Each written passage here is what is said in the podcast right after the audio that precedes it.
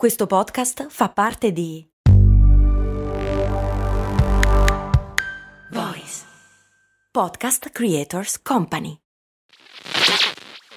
Questo ascolto è supportato da M D Supermercati Convenienti. Non so se avete notato anche voi, ma negli ultimi anni fare la spesa è diventato sempre più difficile. Nei decenni passati era quasi un rito familiare. Oggi ci dobbiamo destreggiare tra mille impegni e in più dobbiamo stare attenti al prezzo e alla qualità. Per fortuna però c'è M D, che al prezzo conveniente associa anche la qualità dei prodotti. M D ci risolve più problemi in un colpo solo, diciamo che si va sul sicuro, e scaricando l'app di M D potrai avere altri vantaggi oltre a scoprire tutto l'universo M D.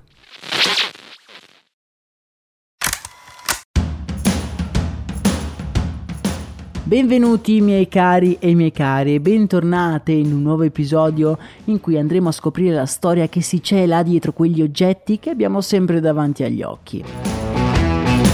Ok, ok, quello di oggi non è esattamente un oggetto che abbiamo sempre davanti agli occhi, ma lo abbiamo avuto nelle scorse settimane. Piramidi di uovo di cioccolato troneggiavano in tutti i supermercati. E lo so che anche voi persone ormai adulte con delle responsabilità difficilmente riuscite a vincere quell'irresistibile impulso di comprarvi un uovo di cioccolato. Ma da dove arriva questo prodotto e questa usanza?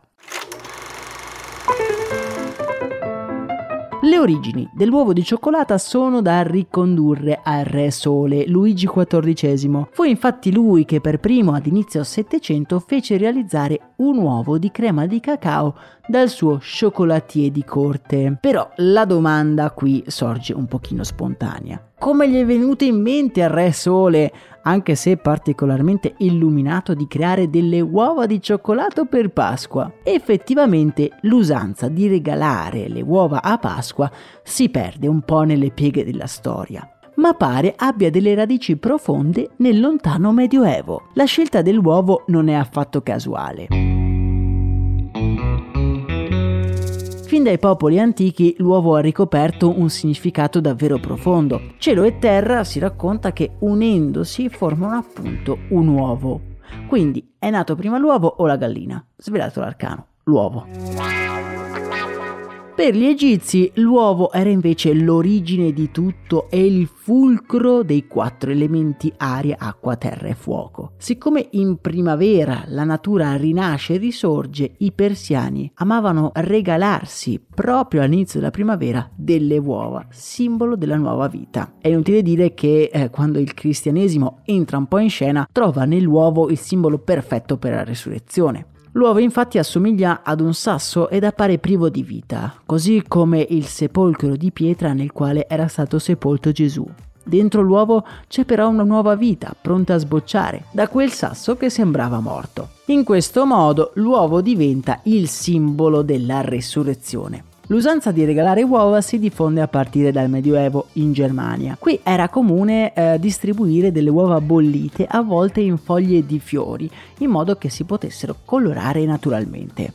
Ma i nobili più ricchi, amici miei, non usano certo le foglie delle piante, ma utilizzano l'oro, l'argento e il platino. Decorano queste uova così opulente e se le regalano nelle cene di gala. Il picco di queste uova colorate e decorate è l'uovo di Fabergé, l'orafo dello zar di Russia, che crea delle uova a matriosca davvero incredibili, che diventano poi ai giorni nostri protagoniste di praticamente tutti i film in cui ci sono dei ladri che vogliono rubare qualcosa. È proprio merito di Fabergé che al giorno d'oggi nelle nostre uova di Pasqua troviamo delle sorprese. L'uova matriosca infatti per definizione contiene un altro uovo che al suo interno aveva delle composizioni originali. Questa però, amici miei, è solo una teoria. Infatti c'è chi ricorda che già nel Settecento dalle parti di Torino c'era infatti l'usanza di inserire un piccolo dono all'interno delle uova di cioccolata. Secondo quest'altra interpretazione sarebbero stati quindi i piemontesi, maestri nell'arte del cioccolato, i primi a lanciare la moda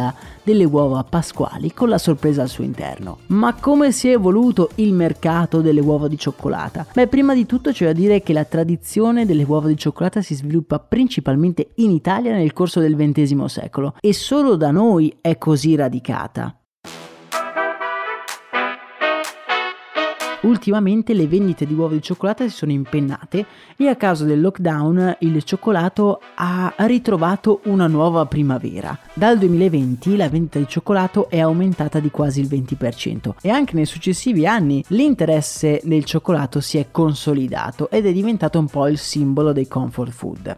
Una menzione particolare nel mercato delle uova di Pasqua la dobbiamo fare per quelle realizzate in collaborazione con delle personalità del web, ma non solo. Basti pensare che tra le uova più vendute dello scorso anno troviamo al primo posto quello realizzato in collaborazione con Chiara Ferragni e al terzo quello realizzato in collaborazione con lo youtuber Lion. Voi cosa mi raccontate? Vi siete concessi quest'anno un piccolo sfizio a forma di uovo e dal gusto cioccolatoso? Fatemelo sapere nel nostro canale Telegram.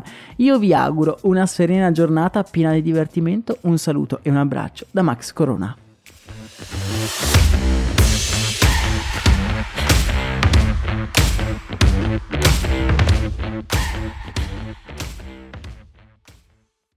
Hiring for your small business? If you're not looking for professionals on LinkedIn, you're looking in the wrong place. That's like looking for your car keys in a fish tank.